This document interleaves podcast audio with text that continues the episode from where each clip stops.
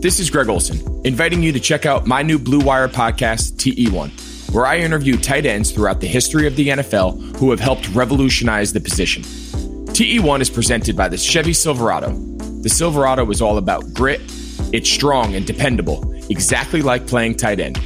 Just like the incredible players we sit down with on the podcast, the Chevy Silverado is in a league of its own.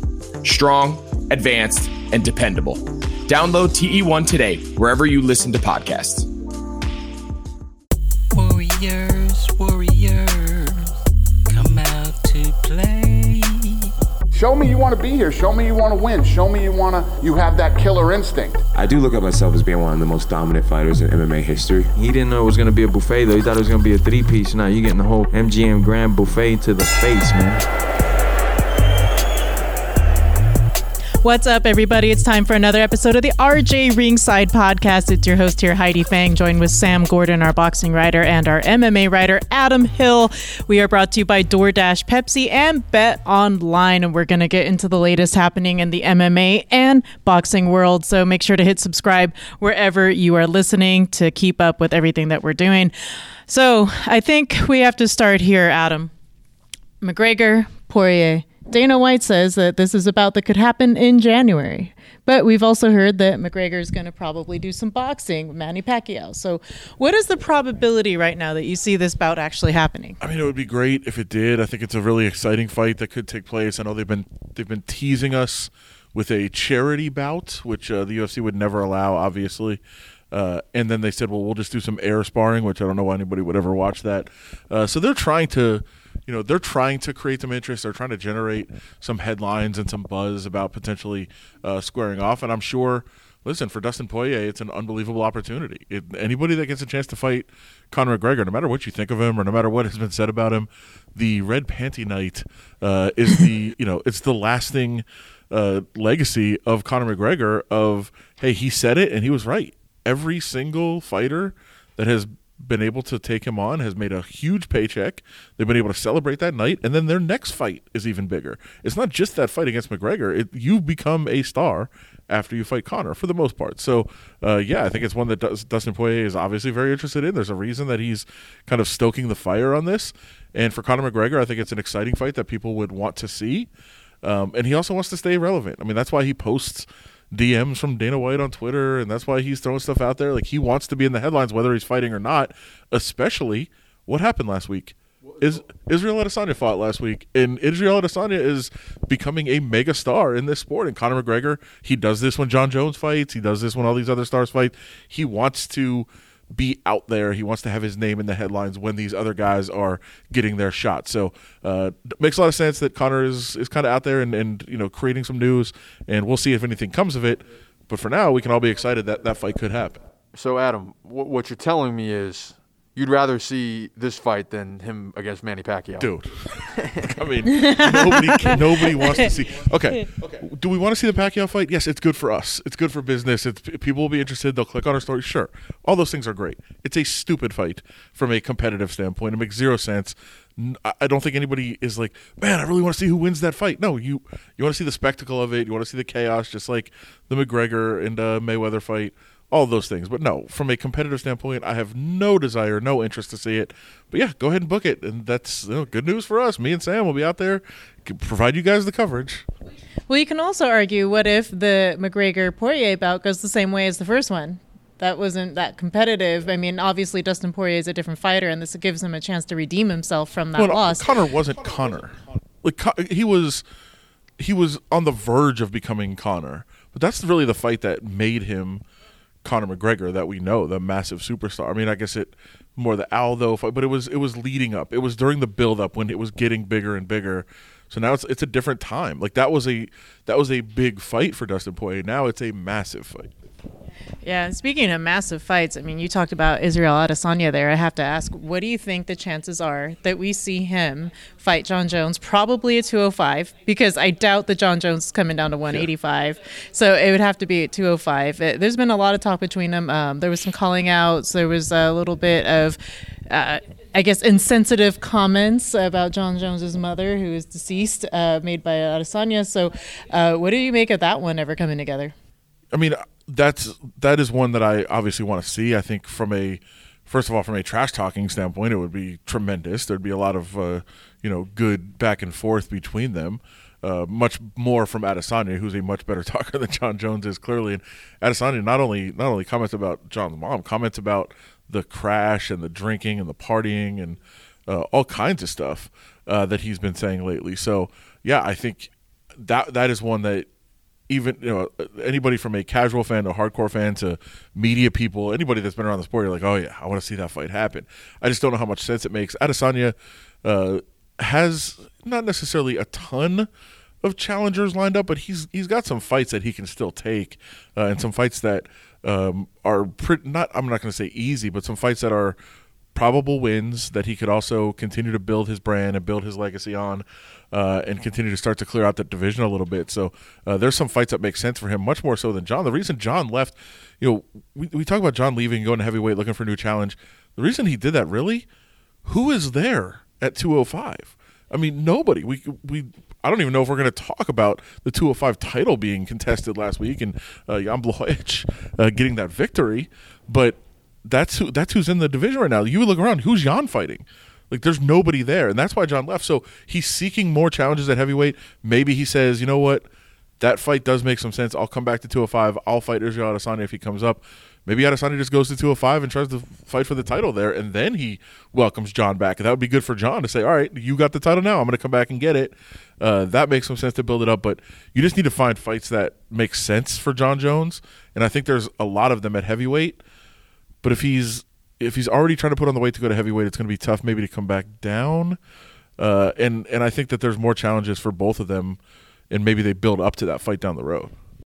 We were talking about fights that make sense, and we had just mentioned and touched on the Pacquiao McGregor fight. And Sam, I wanted to get your take on this. That Manny Pacquiao is saying that he wants to be a co-promoter for that fight if it uh, all comes to fruition, everything goes off like it's supposed to.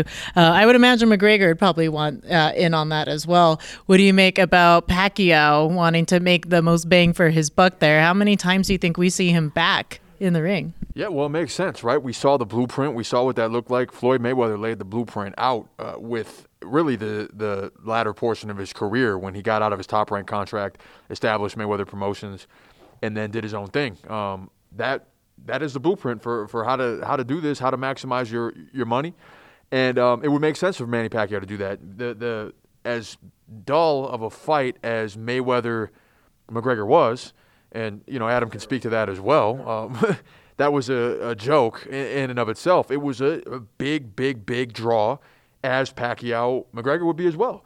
So th- that, yeah, it, it, makes a ton of sense in terms of how many times we're going to see him in the ring. Um, t- the time's ticking, clock's ticking. I mean, he's 41. He will be 42 in December. Uh, he hasn't fought in since last July when he beat Keith Thurman here, and really, I can see one or two more fights, and that's it. And, and one one against McGregor from a Pacquiao perspective it makes sense because not only is that an easy win, well, first and foremost, it's an easy win, but then there's the money part of it as well. So I'm not sure who else is, is out there for him to fight. Maybe a Mikey Garcia, uh, maybe a Terrence Crawford, but I think Crawford's out of Pacquiao's league at this stage. So the longer he waits, I think the, the list of suitors is going to go down because I don't think he's going to step in the ring with somebody that would just roll him like an Errol Spence or a Terrence Crawford probably would. So um, we'll see. But it's. It, good for him if he wants to promote his own fights. I feel like that's been a long time coming. All right. So, uh, speaking of promoting fights, Khabib Nurmagomedov, Justin Gaethje. I feel like I don't even want to talk about it, Adam, because every time I say Khabib's name in uh, accordance with another fight coming up, it, it, seems to all go wrong. I feel like maybe I'm the jinx of this by talking about it, by even bringing it up. But okay, we're just going to stay positive. The, this fight could happen here. Justin Gaethje, Khabib Nurmagomedov. They had uh, some press conferences this week uh, leading up to their bout coming up at the end of the month here in October for the unification of the lightweight belt. Adam, I know that you are big on uh, Khabib and being the number one pound for pound fighter of the UFC, but when you look at Justin Gaethje and what he's been able to do as of late, is he reinvented himself as a fighter, and can he dethrone Khabib? I mean, I th- I think that he has a style that could be a problem uh, for Nurmagomedov. That you know that could work out. He could. He's got a wrestling background. He's not a necessarily an elite level wrestler, but he's got enough. I think in his in his base of wrestling to maybe keep the fight standing at least for some time. uh, to to fight off a couple of takedowns and keep it standing. And if it's standing, that's Gaethje's world. I mean, I know Nurmagomedov has improved, but Gaethje will take shots all day, and he will and he will fight back, and he'll make it exciting as long as it's on it's, it's on the feet. Now, I do think, despite this wrestling base we talk about, that if it goes to the mat, it's a lot of problems for Gaethje, just like it is uh, for anybody else that's going against Nurmagomedov. But I think Gaethje will at least make it interesting, at least be standing long enough, and the longer it's on his feet, the more chance that that Gaethje has to uh, to do some damage and to uh, put a at least a scare into Nurmagomedov. I wouldn't put it past Gaethje to actually pull an upset here and, and spring a victory. And I rarely ever think anybody has a shot against Nurmagomedov. I mean, I, I, basically said there was zero chance that McGregor could beat uh, Nurmagomedov, and and I think Gaethje at least has a, a significant opportunity uh, to go in there and be the first one to finally solve Khabib Nurmagomedov. But here's one thing to look at: ha- uh, emotion is really really hard to handicap, and I think oftentimes we talk about emotion going into a sporting event and you just never know which way it's going to go. So I think afterwards, you know, if a team gets blown out after some, you know, tragic event happens, you're like, oh man, that that just zaps so much from them. And if they have a great performance and blow somebody out, you're like, wow, like that really rode that emotion to the to the victory. Yeah, it's the narrative usually develops afterward, and it's really hard to, to anticipate where that's going to go. And you know, Nurmagomedov has had a very difficult year, obviously dealing with the loss of his father, who's not just I say this, not just his father, which is obviously more than enough that anybody uh, has to go through that. But his coach, his spiritual advisor, like everything about him as a fighter was the personification of his father.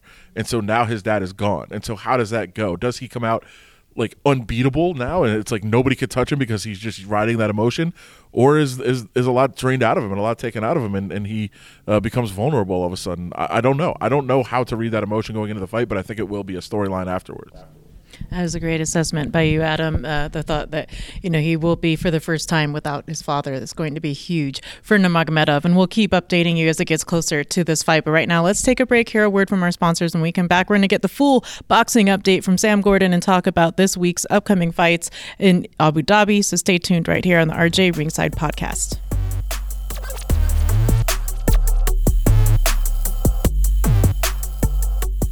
You've counted on restaurants, now they're counting on you. And while their dining rooms may be closed, they're still open for delivery with DoorDash. DoorDash is the app that brings you the food you're craving right to your door. Ordering is easy. Open the DoorDash app, choose what you want to eat, and your food will be left safely outside your door with the new contactless delivery drop off setting. Choose from your favorite national restaurants like Chipotle, Wendy's, and the Cheesecake Factory. Many of your favorite local restaurants are still open for delivery too. Just open the DoorDash app, select your favorite local spot, and your food is on its way.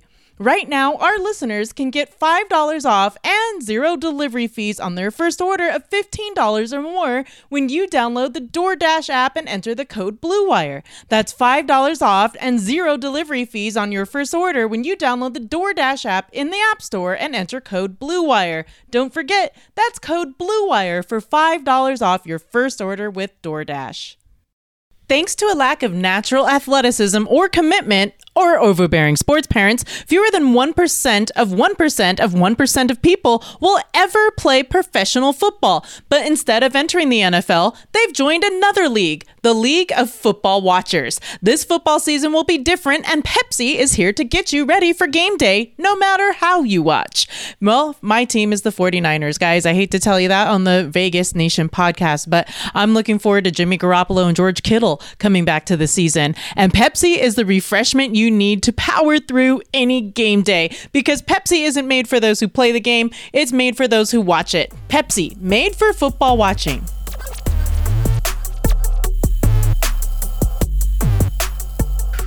Welcome back to the RJ Ringside Podcast. It's Heidi Fang, Sam Gordon, and Adam Hill. We're going to start getting into this fight card. Holly Holm Irene Aldana coming up in Abu Dhabi at the Flash Forum on Saturday. So this fight card is going to be one where, you know, you look at it on paper, Adam, and you think, eh, you know, maybe there's not so many great fights on it. Um, although I think Carlos Condit's a little bit buried down there with another veteran of the game and Court McGee. I am kind of looking forward to that. The Natural Born Killer coming back. He was one of my favorite all time fighters, starting with WEC days and coming up through the UFC until he started suffering just a litany of injuries. And then uh, he's just kind of been a shell of himself lately. Uh, doesn't seem to have as much killer instinct as we used to see from him in the past. So, uh, what do you make, first of all, his return to this card? Uh, yeah, I mean, a guy that we thought was going to, you know, be retired. I mean, he was retired. He's retired kind of a couple, times. A couple times. MMA Uh, retirement. you just really, you don't really know, uh, you know, where he is in terms of what he wants in his future, uh, how much he wants, how many times he wants to fight, if he just wants to get a couple fights in, if he wants to actually try to make a run again. Uh, but it's been a long time since we saw Carlos Condit at the top of his game, and you know, I, I think we still remember him as somebody who's so dangerous, both standing on the ground. There's so many things he could do, so many ways he can win fights. Uh, but it's been since um, I'm looking right now. 2015 was his last win. He does have five straight losses now. Again, he's fought some pretty good fighters, uh, but it, it's been a while since we saw him uh, in the win column. Now, the positive side, when we see guys take a bunch of losses, he's only been knocked out, I think, once uh, in his career. So it's not like he's taken a whole lot of. You know, well, he's taking plenty of head trauma, but he's not. He's not getting you know knocked out over and over again and having that wear wear down his body. Uh, so I, I'm excited. I, mean, I think anytime you see guys like that that you've watched for so long, that you've paid attention to, you follow their career, it's always kind of cool to see them back in the cage. And then afterwards you're like "Ah, I don't need to see that guy fight again. Like I don't want to see him lose. It just it's it's it's difficult at times. But uh, yeah I think I think that is a name that I think people at least will tune in for and and want to check out. And maybe you check out his fight and you see some other fighters but uh, yeah Carlos Condit has the talent. We just haven't really seen it come together in a while. All right, so Holly Holm as well. Going to start talking about people who haven't had things come together in a while. Um, you know, she for a while there was getting title shot after title shot and just couldn't see it come to fruition. But now she has this main stage opportunity against Irene Aldana, who I think has had uh, a a good showing so far in the UFC, and her style of boxing is pretty good, pretty solid. But Holly Holm, I think, as a striker, is much more dynamic. Although what drives me nuts sometimes is that she's kind of always countering, waiting on on that opportunity, waiting on that perfect window when you just kind of want to see her slice and dice. So, what do you make of this matchup between the two of these girls? it, it it really is amazing every time you think about it. And as you pointed out, and uh, Sam, I know you uh, you've you've dealt with boxing a long time and kind of understand the the counter striker narrative and and things like that, and how much different it is if you're the aggressor and you're a counter puncher. Holly Holm is so much better as a counter puncher. She was as a boxer. She is as a mixed martial artist. And I'm I'm bringing this up to just point out the fact that how ridiculous, how utterly ridiculous Ronda Rousey's game plan was against Holly Holm. It was just so bad. To just Holly Holm when when you don't attack her, when you make her uh, kind of you know decide when to come forward and try to make her strike first, she looks like a totally different fighter. She doesn't look dangerous. She looks like she just kind of waits back. We saw against, I mean, even against Raquel Pennington in a win her last fight, there was just nothing there. There was a lot of grappling, a lot of pushing against the cage, and it just Holly Holm is a totally different fighter when you don't attack her, when you don't let her react to you. And yet Ronda Rousey just ran forward with her with her head up into it. Just doesn't make any sense. Hands down, head up. for for as long Bad, for as long as- combination, right? yeah, for as long as I watch fighting, I will never understand how ridiculous that game plan was. But uh, we'll see. We'll see what uh, Irene Aldana does because you know she's a she's a really good boxer and, and she comes from that world and she can strike. But Holly Holm is elite at that. And and I think uh, if Aldana has the right game plan, I think what she'll do is uh, kind of wait back and make Holly Holm go first, and then you know get her off. You know, count, try to counter the counter striker. Uh, because I, I don't think if if Aldana goes forward and she tries to be the aggressor, I think she's going to be in a lot of trouble uh, because the strengths match up in that way. So I think you uh, you make Holly wait back. You don't let her uh, counter you, and uh, make her decide to come forward and try to press the action, and that's when uh, you can be in a little bit better position. Sam, what's your take on this one?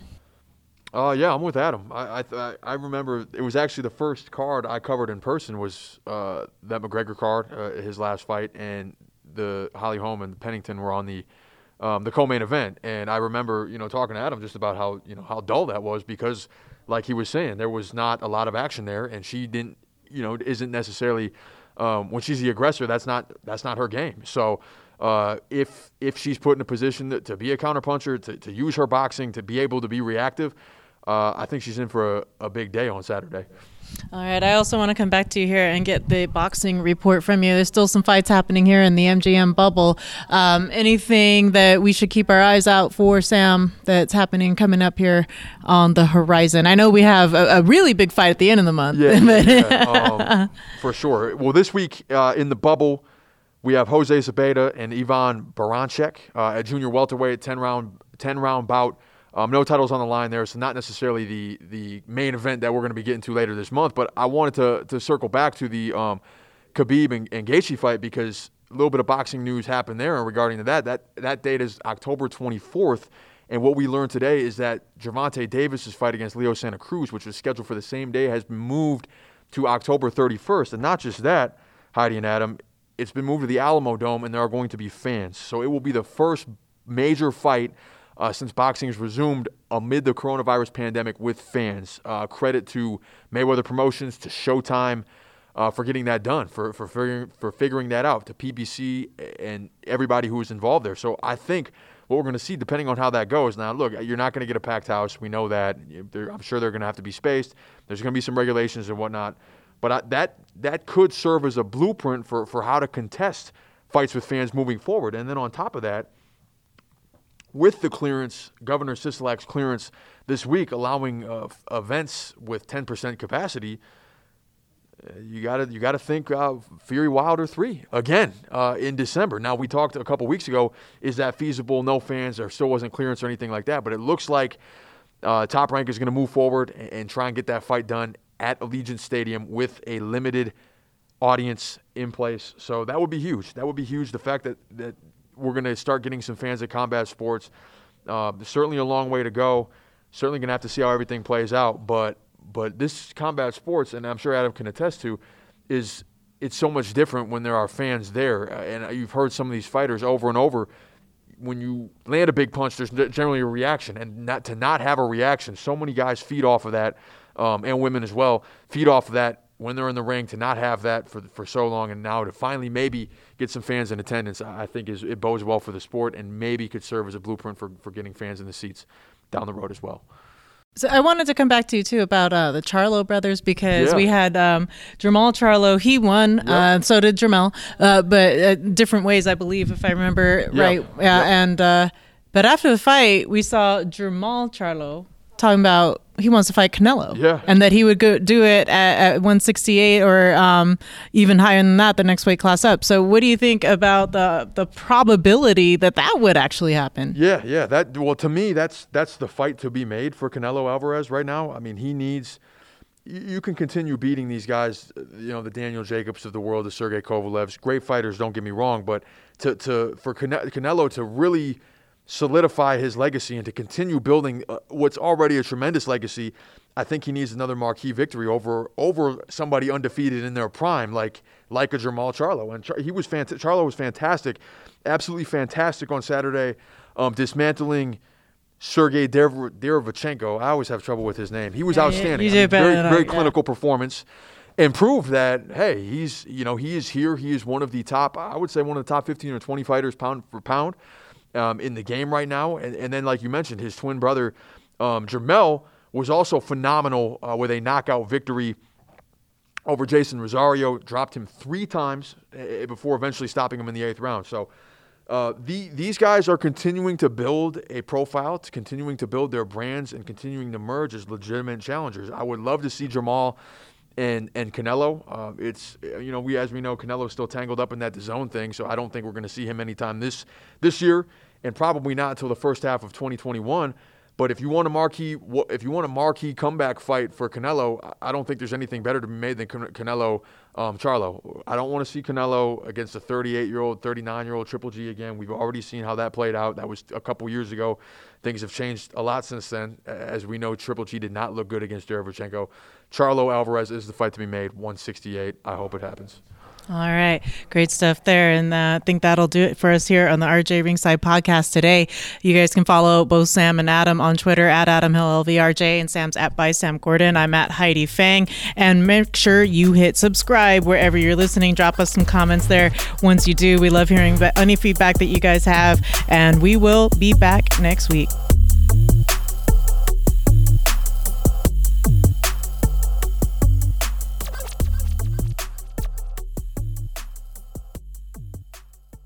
The wait is finally over. Football is back. You might not be at a game this year, but you can still be in on the action at Bet Online. Bet Online is going the extra mile to make sure you can get in on every possible chance to win this season.